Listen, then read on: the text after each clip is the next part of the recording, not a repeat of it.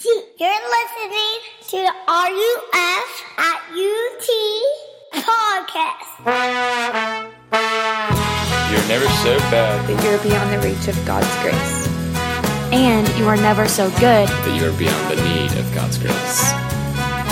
For more information, go to www.utk.ruf.org. We're going to look at a sampling of verses from Judges. In those days, there was no king in Israel. Everyone did what was right in his own eyes. In those days, there was no king in Israel, and in those days, the tribe of the people of Dan was seeking for itself an inheritance to dwell in.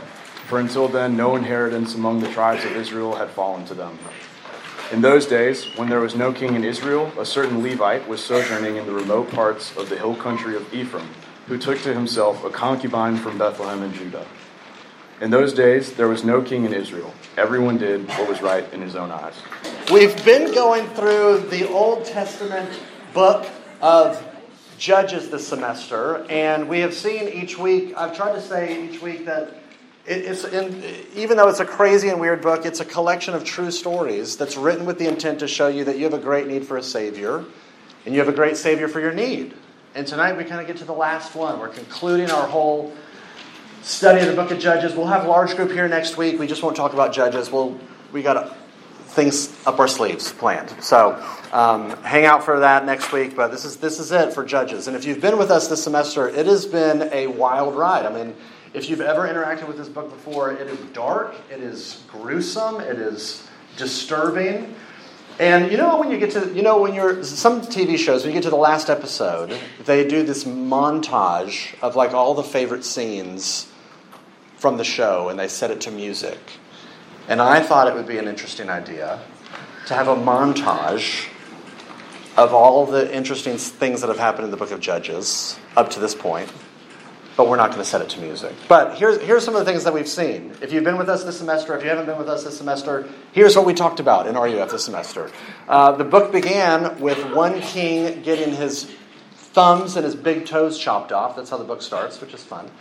Um, then, it, then we found out, then we see a king that gets stabbed in the gut, and he's so large, he's so fat, his fat swallows the blade, and then as he's dying, he poops himself. It's in the Bible. Um, we saw one king get a tent spike nailed into his face. Uh, we saw one guy sacrifice his daughter. He burned his own daughter alive as a sacrifice to the God of the Bible. Um, we saw Samson tear apart a lion with his bare hands, like one would tear apart a young goat. Um, Samson had his eyes gouged out.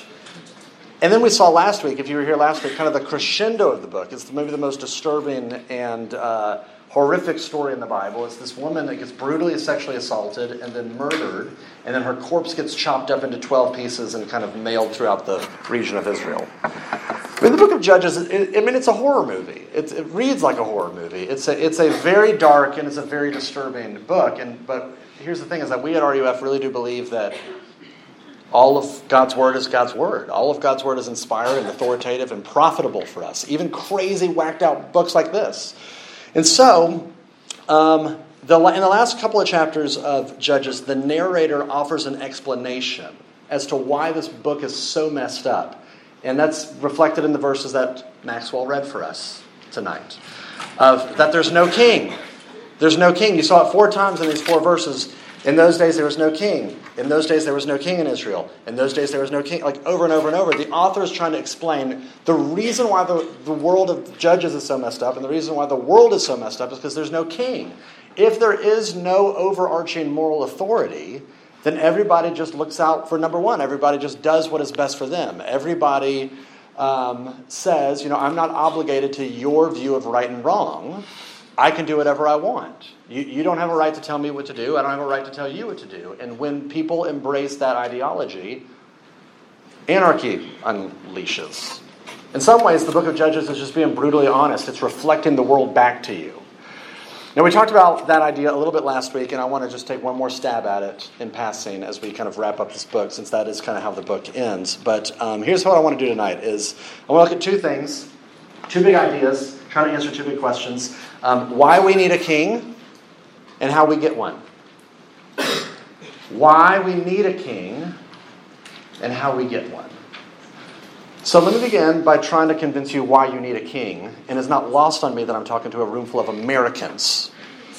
And Americans, it's built into our national like heritage to hate kings.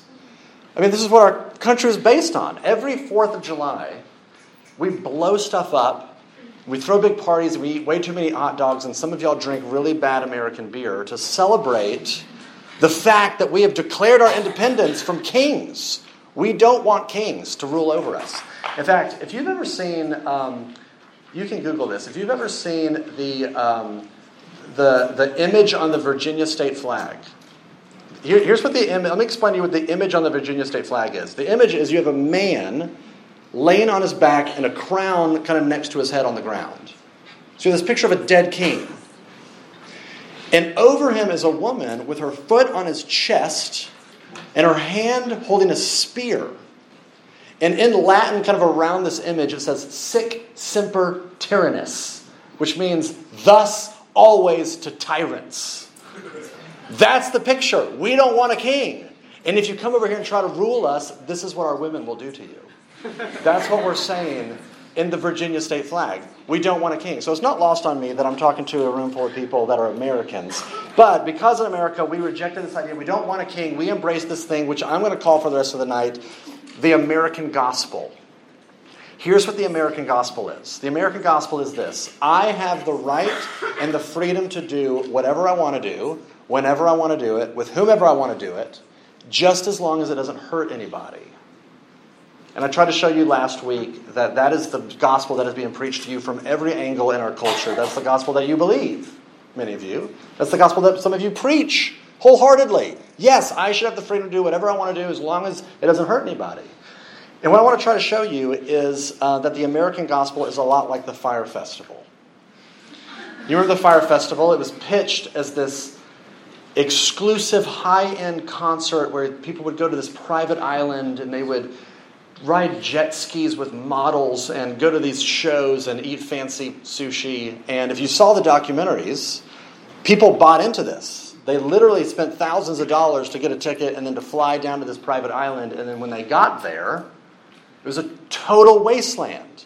There were no models. There's no jet skis. All the bands had canceled. There's no sushi. There's, there's, in fact, there was no housing. They had put them up in these like FEMA hurricane relief tents. There was no water, there was no food, there was no restrooms. It was like a total disaster.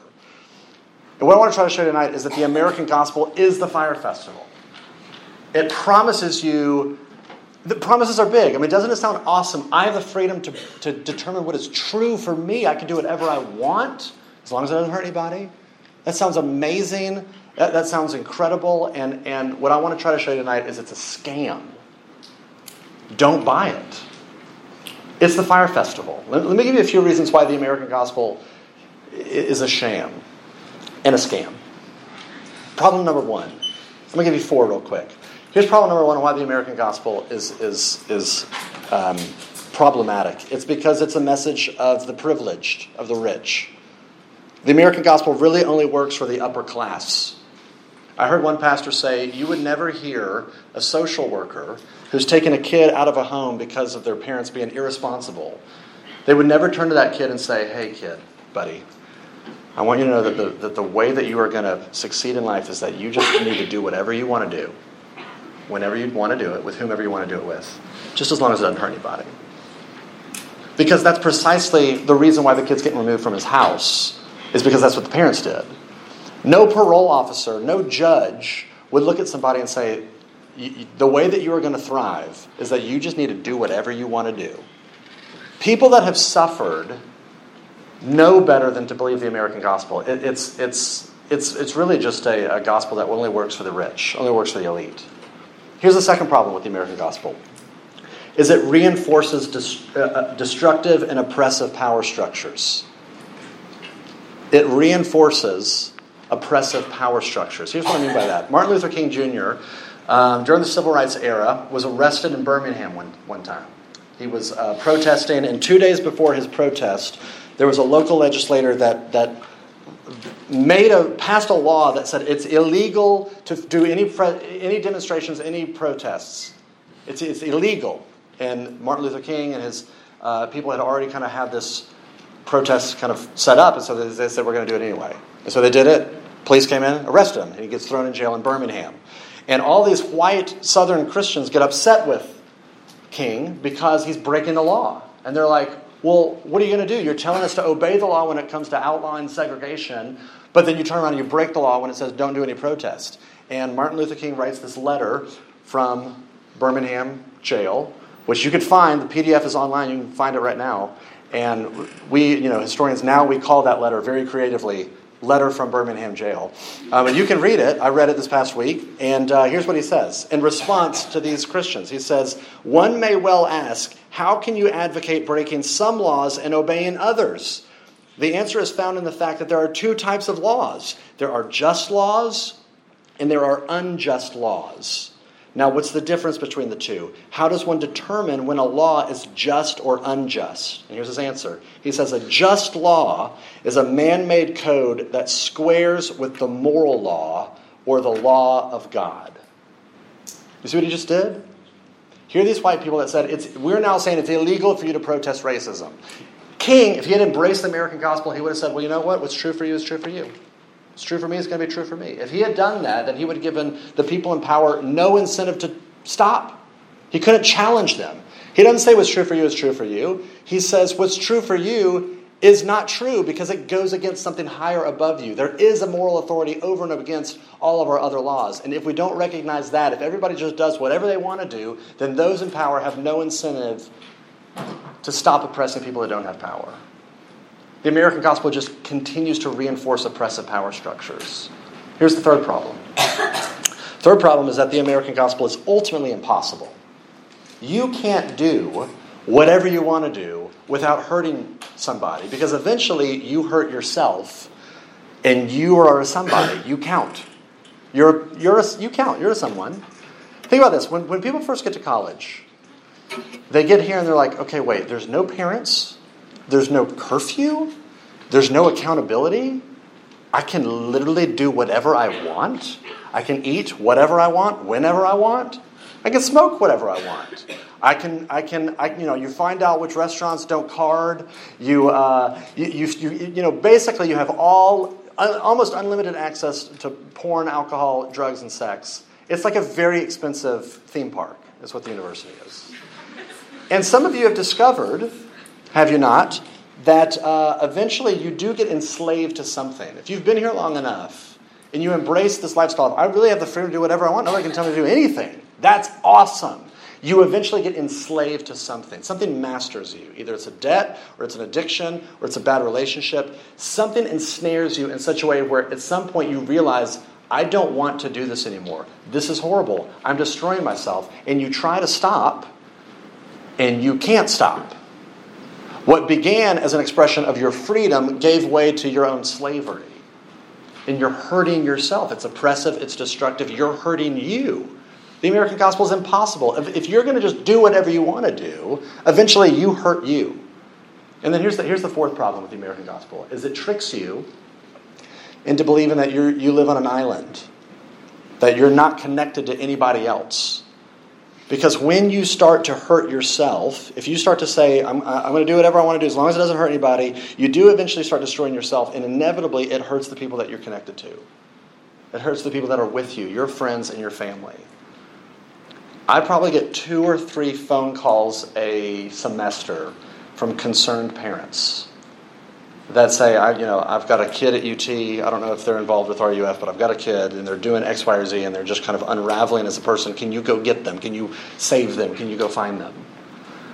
And I just hear this pain and this fear in these parents' voices because it's hurting them to see the ones that they love destroying themselves. Here's my point: is is for you to say, I want the freedom to do whatever I want to do, whenever I want to do it, with whoever I want to do it, as long as it doesn't hurt anybody, it's, it's impossible. It's a myth. It's a lie. It's a scam.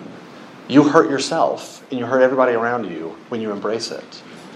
Which, you know, what's really fascinating as I was thinking about this, our entire our entire governmental structure, this is the contradiction kind of of our country, is our entire governmental structure is based on the exact opposite idea of the American gospel. I mean, our forefathers, the people that kind of established our country, as it were, they knew that they knew that human beings are so prone to evil, we cannot give people the power to do whatever they want as long as they want to do it. So we put all of these restrictions and checks and balances in place. We said we're not going to give power to one branch of the government. Let's split it up into three: the judicial and the le- what's the other one? Legislative is that one? Judicial, executive, and the other one. Legislative. Thank you, nailed it. They said. Um, they said we can't just give somebody unlimited power. We got to put elections in place and, and re-elections and term limits. They realized if we give somebody the freedom to do whatever they want to do, it's going to be really, really bad. We have got to put restraints and limits on people because if people just do whatever they want to do, it's going to be a disaster. You want restrictions. This is why every New Year's, you know, every January you start these New Year's resolutions. This is you recognizing I need some restrictions. If I just keep doing whatever I want to do, it's going to go bad for me. I need to limit myself. That's the whole point of New Year's resolutions. I want restrictions. I need restrictions. I need somebody over me that is telling me, you need to stop doing this. In other words, you need a king. That's my point. Point one you need a king. Now, maybe I don't know if I've convinced you. Uh, maybe at least I've begun to show you that the American gospel is more like the Fyre festival than you thought it was. But if you're sitting here and you're thinking, okay, if if I'm even going to buy into this idea that I might need a king, how do I get one? And that's the last thing I want to look at with you. How do you get a king? Well, the Bible's not, um, uh, you know, no surprise that Jesus claims to be the king of the universe. He's not like Aragorn, but he does claim to be the king of the universe. My Lord of the Rings nerds. He, um, he claims to be the king that every human being is longing for. He claims to be the one that you were designed to submit to and to fall under his government.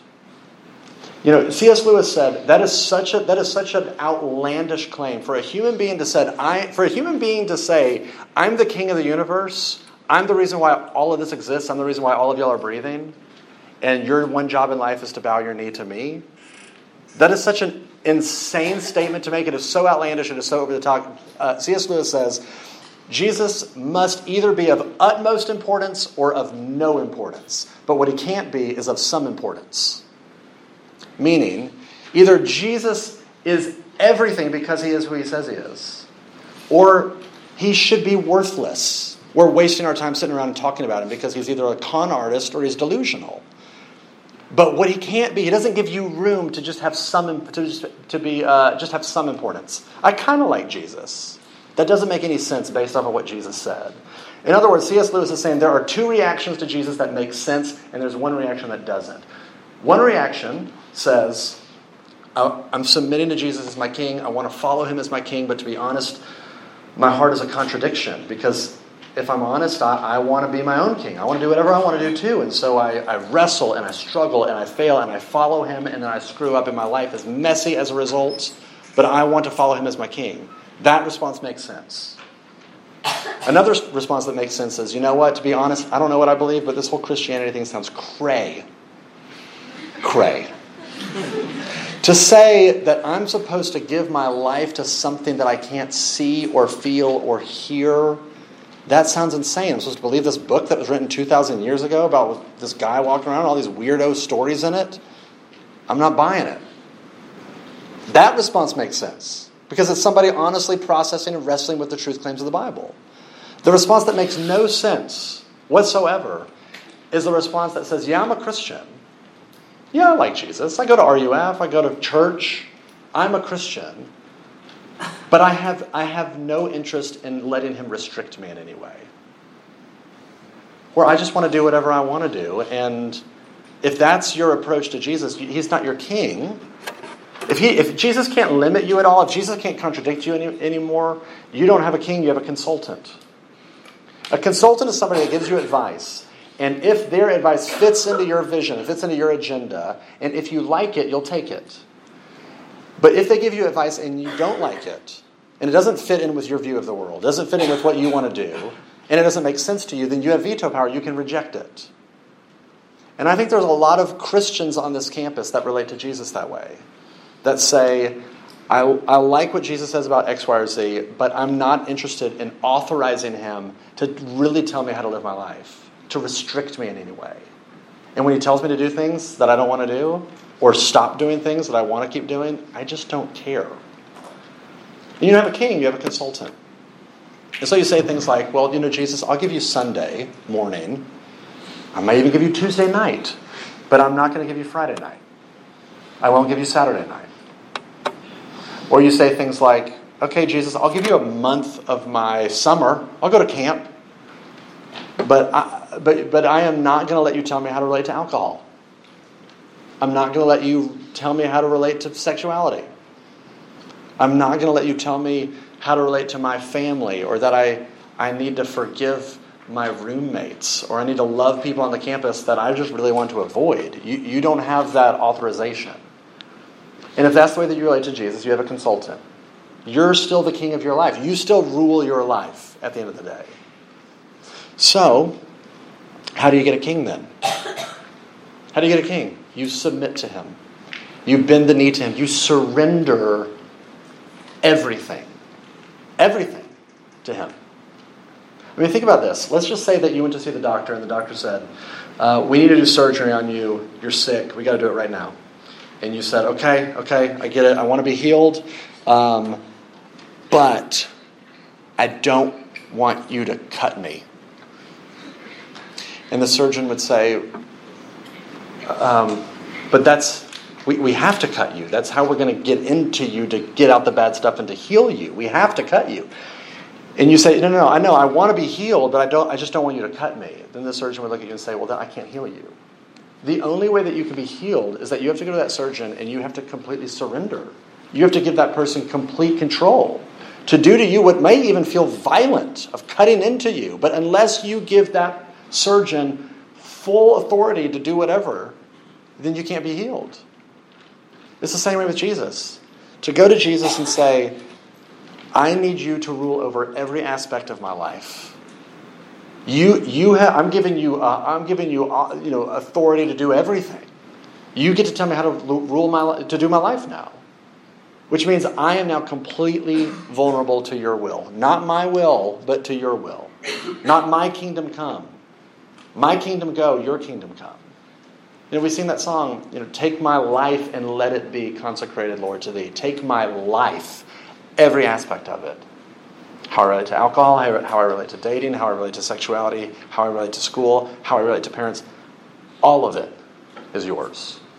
Now, who in their right mind would do that? Why would you do that? What would compel somebody to say, Jesus, I want to give you everything? Would it be um, fear of like, you know, Jesus is the king, and if we don't if we don't submit to him, he's going to send us to hell? Is that the motivation? If that's the motivation, then that's actually tyranny. You don't have a king, you have a dictator. And really, your whole life will then just be pressuring yourself and everybody around you into keeping the rules. And the sad part is, is that you'll be riddled with insecurity because you'll never know if you're doing enough. It can't be fear. Maybe for some of you it's guilt. If you're just like, oh, I just feel so crappy. I feel so bad. Of course, I, I've messed up in this area and that area. I haven't given everything to Jesus. I feel so bad. I need to submit to him as my king. Guilt won't do it either. That's tyranny too. The only thing that will compel your heart to give everything to Jesus and to enjoy doing it is when you have an encounter with beauty. That's the only thing that'll move your heart. Think about this. I don't know if you've seen the TV show The Office.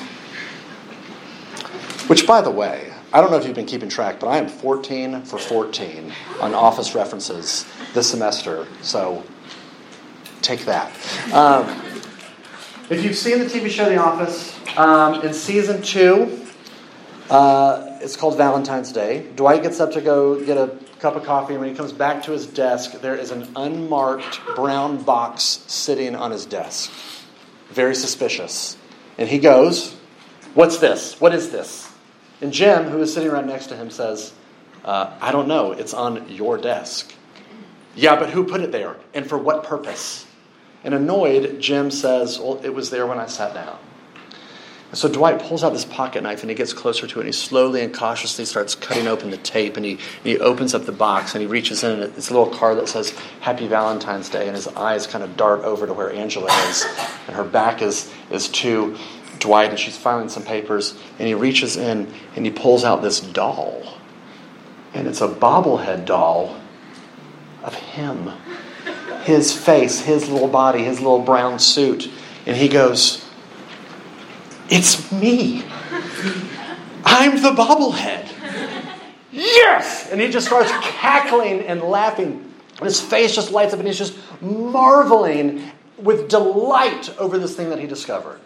And that's what I'm talking about. That's the experience. When you see Jesus as the bobblehead. Joking when your heart does begin to marvel like that, when you begin to when you begin to be moved like that and you just laugh with joy and marvel over this thing, that is the only motivation that will compel you to give everything to Jesus. But this is the question, then how, how do you get that experience? What, how do you get your heart to move like that? And here's the last thing I'll say. The way that you get your heart to have an encounter with beauty is that you look at the cross. Because what the cross tells you is it tells you that the king of the universe who has all glory and all power, stooped down to this broken and messy and brutalizing world because he wanted to be with you. And when you look at the cross, it shows you that you and I have embraced the American gospel and we are contributors to destroying the world. And God's justice is like a gun aimed at us, and He has every right to pull the trigger because we're traitors. We're traitors of the King. And Jesus steps in and he takes the bullet for us. He finds us so precious that he's willing to give up everything, himself, in order to get you and me. When you know that you are loved like that, when you know that he went to the, that extent to get you, doesn't that compel you to begin to want to trust him? Doesn't that give you at least a little bit of confidence? The more that you look at the cross, that maybe, just maybe, he's committed to your well being, that you can trust him.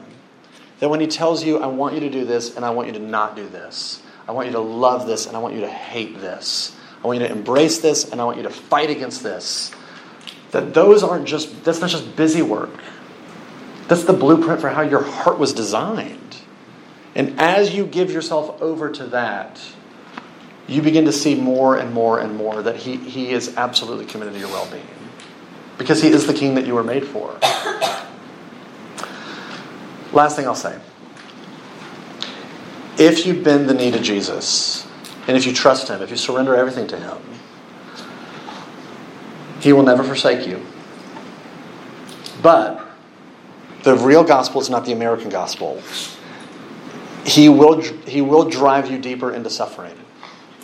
In fact, as you follow Him, you will get more and more in touch with weakness and need than you ever thought you'd be comfortable with. Following him is not the American dream. It is not health and wealth and comfort. It's a cross. But here's the good news is that he will forgive you and he will never forsake you. And he will raise you up on the last day. And that's good news. Let me pray.